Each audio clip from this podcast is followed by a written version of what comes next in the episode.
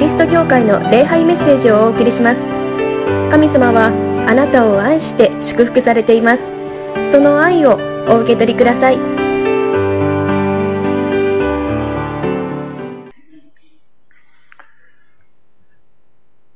また、だんだんと感染が広がっているようで心配をしております。この礼拝もどうか、どれぐらい続けられるのかなと思います。まあ、このあたりで頭打ちになって、え、少なくなってくれないかなと願っています。けれども、あの、皆さん、あのご自分でちょっと判断していただいてですね、今日は、あの、教会ではなくてネットの礼拝に参加しようかなということでも構いませんので、あの、感染しないようにですね、あの、用心していきたいなと思います。まあ皆さんマスクをしていただいていますけれども、あの、マスクというのは、あの、防御にはあんまり役に立たないという話なんですね。ですから、あの、外国ではあんまり最初マスクは推奨しなかったんです。役に立たないよというのですね。けれども、だんだん分かってきたのは、防御には役に立たないけれども、感染している人が菌を出さないという点では非常に有益なんだということが、あの、分かってきたんですね。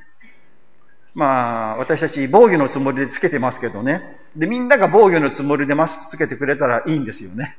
その中に感染する人がいても、こう、マスクで止められて、広がりにくくなることなんです。ですから、このマスクというのは、あの、自分を守るためというよりも、話をしている相手を守るためにつけるということなんですね。ですからまあマスクをつけることは愛だと思っていただきたいと思うんですね。反対にマスクをつけないと、この人私のことを配慮してくれてないんじゃないかなと思ってしまうということなんですね。ですから皆さん、会話をするときはマスクをつけて、ね、この人を守ろうと。もしも私は感染してないけれども、万が一、あの、いや、1億回に1回ね、こう、感染していても、この人を守るんだというので、マスクをしていただけたらと、いいと思うんですね。あの、濃厚接触の、あの、この、定義を見てみますと、そういうのをつけないで1メートル以内で15分以上話したら濃厚接触になるという話なんですね。だからまあ、できるだけこう話をするのもマスクをつけて離れてからするというのが安全だということです。気をつけて、あの、感染しないようにですね、あの、していきたいと思います。また神様がこの時を早く終わらせてくださるようにですね、お祈りをしたいなと思います。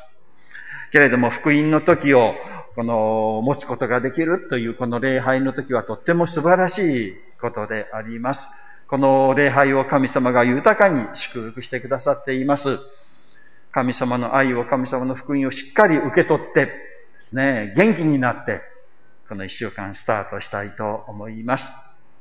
今日の聖書の箇所ですね。旧約聖書の、あの、ヨセフシリーズですね。その第3回目。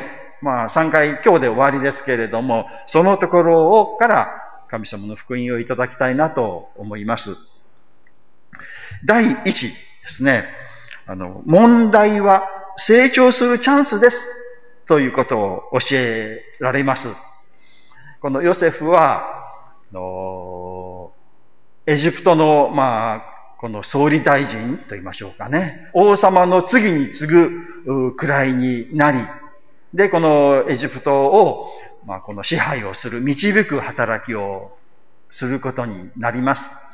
王様が見た夢の通りに、豊作が7年間続きました。もう食べ物が豊かになるという時ですね。みんなそれを喜んで楽しんでいたんですけれども、ヨセフはもう倉庫をたくさん作らせて、で、そこに、えー、どんどん食べ物を備蓄していったんですね。で、7年間その豊作が続くというのはみんなはもう安心しているんでしょうけれども、ヨセフはいやいや、この7年が終わった後は、7年間の共作、食べ物ができない、雨が降らなくて食べ物ができないという時が来るんだという危機感を持って準備をしていた。で、案の定、その予言の通りに7年間過ぎたら、8年目からはぴったしと、雨が降らなくなり、食べ物ができなくなったんですね。けれども、エジプトには、ヨセフが準備していた食べ物がたくさんあったので、困らなかった。で、だんだんだんだんその、飢饉と言いましょうかね、いうのがこう広がっていって、周りの国々も食べ物がなくなってきたんですね。そして、えー、噂にあのエジプトには食べ物があるらしいぞということを聞いて、周りの国側から続々と食べ物を譲ってくださいと言って人々がやってくるようになったということです。で、ヨセフはその食べ物をこう分けてあの開ける働きをしていたんです。そうすると見ていると、見たようなグループがいたんですね。あれは僕の兄弟たちじゃないかもうヨセフは一目でこう分かったんですね。で、兄弟たちはヨセフはヨセフと思わない、わからない立派な人がいるというだけなんですね。で、えー、そこでヨセフはいきなりヨセフですよと名乗らなかったんですよ。皆さん聖書を読んでください。いろんなことがあってですね、あの、いろんな仕掛けがあってというか、いろんなことがそこで起こるんです。とても、あの、ワクワクするような、ドキドキするような話が書いてあります。いきなり名乗らなくて、いろんな、まあ、問題というか、難題というのを吹きかけるんですね。どうしてこのようにヨセフはするのかなと思うんですけれども、まあ、基本的にはお兄さんを信用できないということなんですね。このお兄さんを信用できない。それはそうですよね。自分を、兄弟である自分を憎んで、こともあろうに、外国に売り飛ばしたお兄さんですよ。あったからといってお兄さんと言って昔のようにニコニコできるわけがないじゃないですか。本当にこの人たちは、あの、この信頼できない人なんだという疑いを持っていたということですね。で、もう一つ心配だったのは、このヨセフの兄弟は12人兄弟なんですね。まあ、イスラエルの12部族につながるんですけれども、12人兄弟。そして、ヨセフは下から2番目だったんですね。まあ、昔のボーリングで言うならば、ブービー賞ですよね。下から2番目。で、自分の下には弟がいたんです。ベニヤミンという弟がいた。で、彼は、ヨセフはベニヤミンのことを心配したんですよ。自分はお父さんに愛されて、こう嫉妬され、妬まれて、このようなひどい目にあった。もしかしたら、自分がいなくなったら今度その憎しみがベニヤミンに行って、ベニヤミンがまた意地悪されたり、殺されたり、売り飛ばされたりしてるんじゃないかなという心配をしたんですね。ですから、ベニヤミンの安全を、あの、この確認したいという彼はそういう思いがあったんですよ。それで、お兄さんにいろいろ、こう、難題というのがこう、ふっかけるんです。で、まあ、エジプトはエジプト語を喋っている。で、それぞれ、まあ、来た外国の人はそれぞれ、ですから、あの、お兄さんたちというか、ヨセフの言葉は、あの、カナンの地方の言葉だ、まあ、ヘブライ語だったんですよね。で、それを喋っている。で、ヨセフはエジプト語をマスターしていましたので、エジプトにずっといますからね、エジプト語で話をしていて聞いていて、で、通訳がいて、いろんな外国の人の通訳からこう話を聞いていたんです。けれども、あの、自分の国の言葉、ヘブライ語はわかるので、通訳いらなかったんです。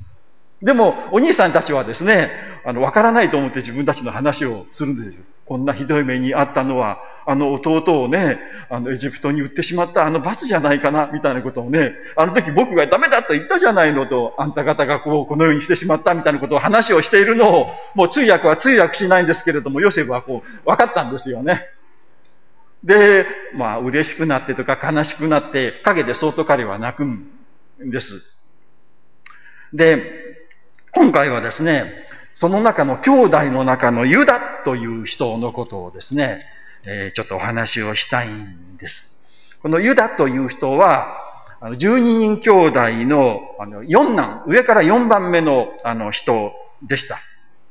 そして、この人は、ヨセフをエジプトに売った一番の張本人だったんですね。の漱石37章の21節、22節にこのように書いてあるんですね。ルベンはこれを聞いて、ヨセフを彼らの手から助け出そうとしていった。命まで取るのは予想。ルベンは続けていった。血を流してはならない荒れ野のこの穴に投げ入れよう。手を下してはならない。ルーベンはヨセフを彼らの手から助け出して父のもとへ返したかったのである。まあ、これはルーベンというのは一番長男ですよ。まあ、長男ですからちょっとやっぱり大人だったんですね。で、兄弟たちがヨセフを憎んでいるんだけれども、まあその気持ちはわかるけれども、ちょっとね、穴に入れて懲らしめたら、あとはうちに連れて帰ってやろうと思っていたんです。で、26節ですね、37章の26節ユダは兄弟たちに言った。弟を殺してその血を覆っても何の得にもならない。それより、あのイシマエル人に売ろうではないか。弟に手をかけるのはよそう。あれだって肉親の弟だから。ねこのユダが、あの、まあ、殺すのはまあ肉親だからやめようと。で、何の得にもならないし、だけど売ってしまおう。そうするとちょっとお金も儲かるしね。ヨセフいなくなるし、一挙両得じゃないかということを考えて、えー、エジプトへ売ろうとした張本人がこのユダだったんですね。で、ユダは、この、食べ物を求めて、ヨセフのもとに行ったその一団の中に、グループの中に、まあお兄さん10人は全員ヨセフのもとに来て、ヨセフにですね、お辞儀をして、あるいは夢の実現ですよ。ヨセフが見た夢の実現。ヨセフにお辞儀をしてどうか食べ物をあげてくださいとお願いをしている。で、えー、いろいろ問題があってですね、お前たちはスパイじゃないか？このエジプトを攻撃しようとして弱点を探りに来たんじゃないか？とか疑い分かれる。いやいや、スパイじゃありませんよと。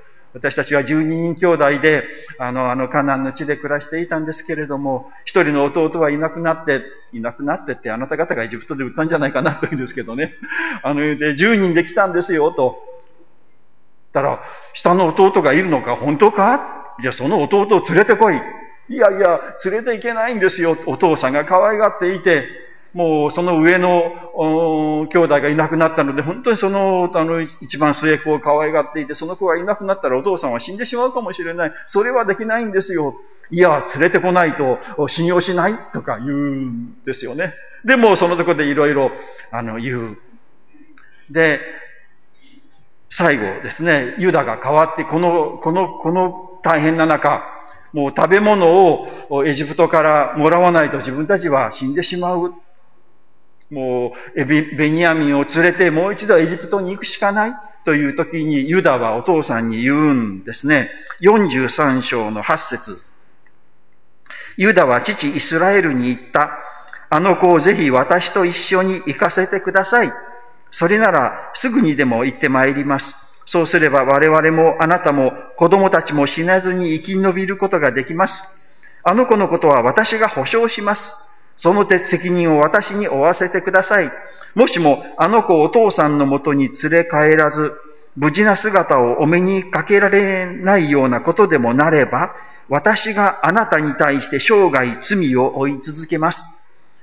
私が責任を負いますので、もうあのベニヤミンを連れてエジプトに行かせてください。そして食べ物を持って帰りますから、もしも万が一、それができないようだったらもう私が一生責任を負いますから、とまでこのユダは言ったということですね。あの、エジプトに売ってしまおうと言って、言ったユダはですね、この中で変わったんですね。そして、喜んで犠牲を捧げますよという人に変わったということですね。で、44章の 3, 3節にこのように言います。これはヨセフに言うんですね。ヨセフが、もうこのベニヤミンを奴隷にする。で、お前たちは帰っていいよと言ったんですね。たら言うんですよね。何とぞこの子の代わりにこのしもべをご主君の奴隷としてここに残し、この子は他の兄弟たちと一緒に帰らせてくださいって。私を奴隷にするならこのベニヤミンじゃなくて、私が奴隷になる、代わりになります。ですからベニヤミンを許して、うちに返してください。お父さんのとこに返してください。と彼は言うんですね。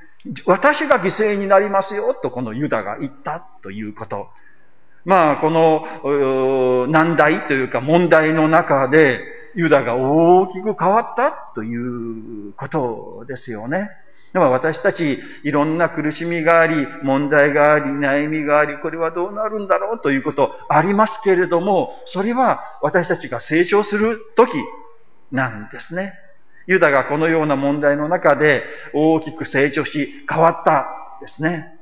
ですから問題というのは神様から与えられるチャンス。あ、これは私がもっともっと人格的にまた人間的に成長する機会なんだと捉えてですね、もう、まともに受けて、そしてそれに応えていきたいと思うんですね。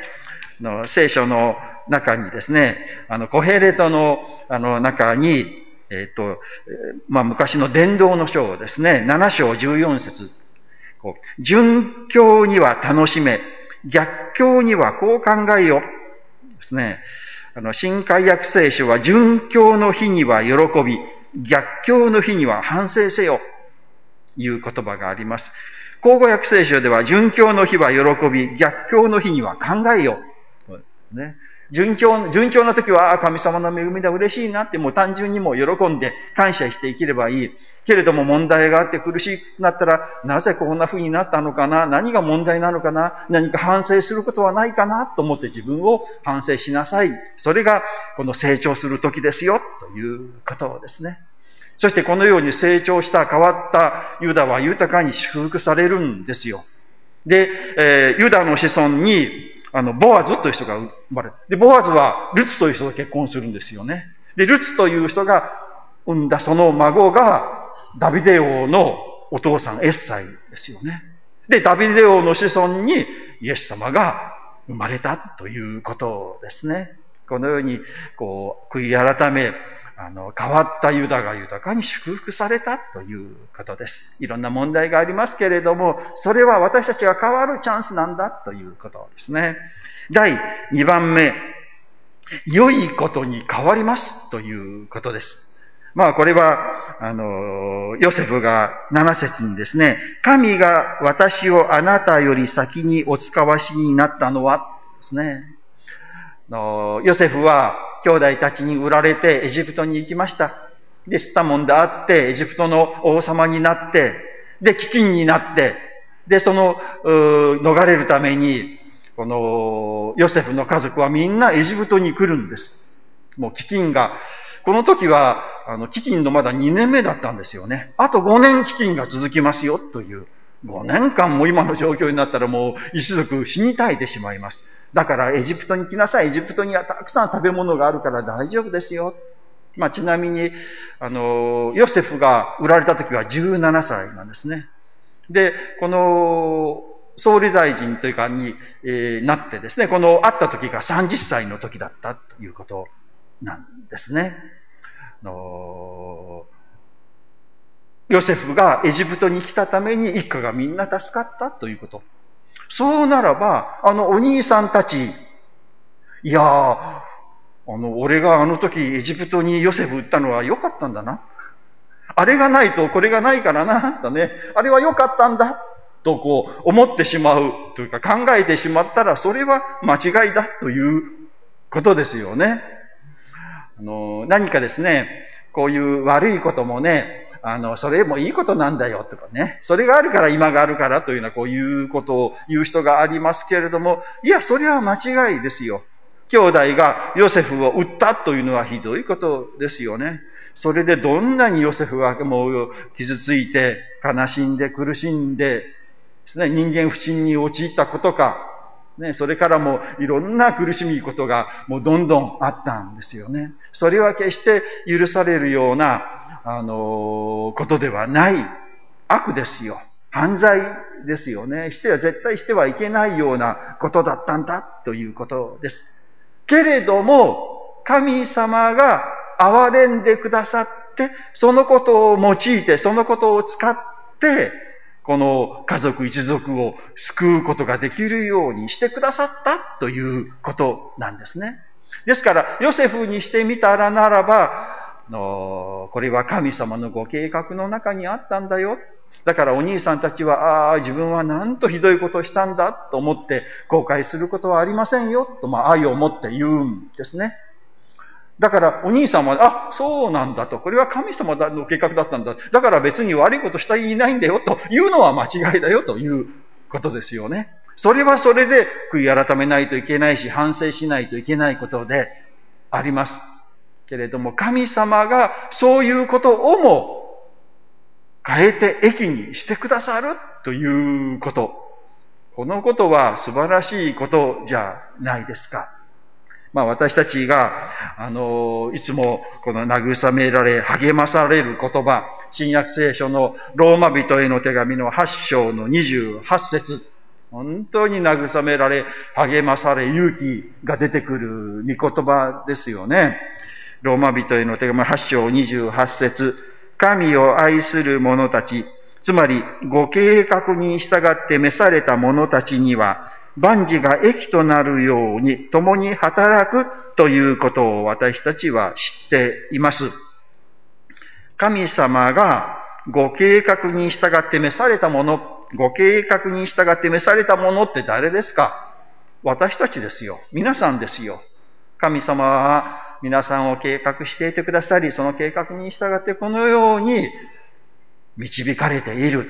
皆さんですね。まあそういう意味では全ての人はご計画のもとにあると言えるんですよね。神様のご計画のもと、神様の祝福のもと、この世界に生まれてくるんですから。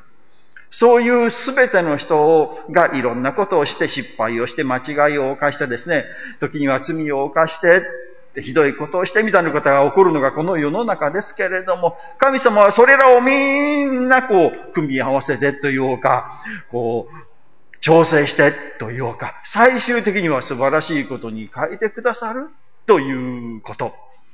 ヨセフがエジプトに来て苦しんだけれども、でもその苦しみによって最後一家全部が救われたんだということですね。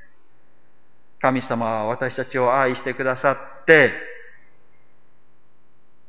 私たちの失敗をも、罪をも、憐れんでくださって、駅に変えてくださるということです。だから何してもいいんだ、悪いことしてもいいんだということには決してなりません。それをすることによって、ヨセフは苦しんだんです。辛い思いをしたんですね。私たちがそれをすることによって悩み、苦しみ、嫌な思いをする、辛い思いをする人が出る。それは、そういう人が一人でも起きるのは、本当に嫌なことであり、避けたいことです。最終的に神様はそれをも益にしてくださるんですけれどもね。けれどもそうならないように私たちは、やはり人には愛を持って優しさを持って接したいと思う。間違ったことをしたくない。そして清く生きたいと思う。けれども、そう思いながらも万が一、私たちが無知のゆえに、こう間違ってしまって人に迷惑をかけたりすることがあるかもしれない。けれども、それをも神様は憐れんでくださって、良いことに変えてくださるということなんです。もうこのことが本当に希望ですよね。ヨセフの生涯はそのことを私たちに教えてくれるのであります。第3番目ですね。大いなる救いに預かっているということですね。7節の終わりの方ですね。えー、まあ、全部読みましょうか。神が私をあなたたちより先にお使わしになったのは、この国にあなたたちの残りのものを与え、あなたたちを生きながらえさせて、大いなる救いに至らせるためですと。これね、大いなる救いに至らせるというのが神様のこのご計画なんですよということですね。神様のご計画があって、そのご計画の一環として、ヨセフがこのエジプトに来て、そして総理大臣になって飢饉が起こって、そしてカナンから一家がみんなエジプトに来てというのは、もうそのご計画。で、その最後は大いなる救いに至るんですよ。まあ、この後、歴史はですね、えー、エジプトにいたこのイスラエルの民がもう一度エジプトから出てカナンに作り、そしてそのカナンに王国を作る。そして、ソロモン王の時にもものすごい繁栄を迎えるということですね。もう大いなる救いけれどもそれだけに終わらないんですね。そしてその後、そのイスラエルから救い主、キリストのイエス・キリストがお生まれになって、キリストの苦しみによって、全世界が救われる、私たちが救われるという大いなる救いにこのことは繋がっていくんですよ、ということです。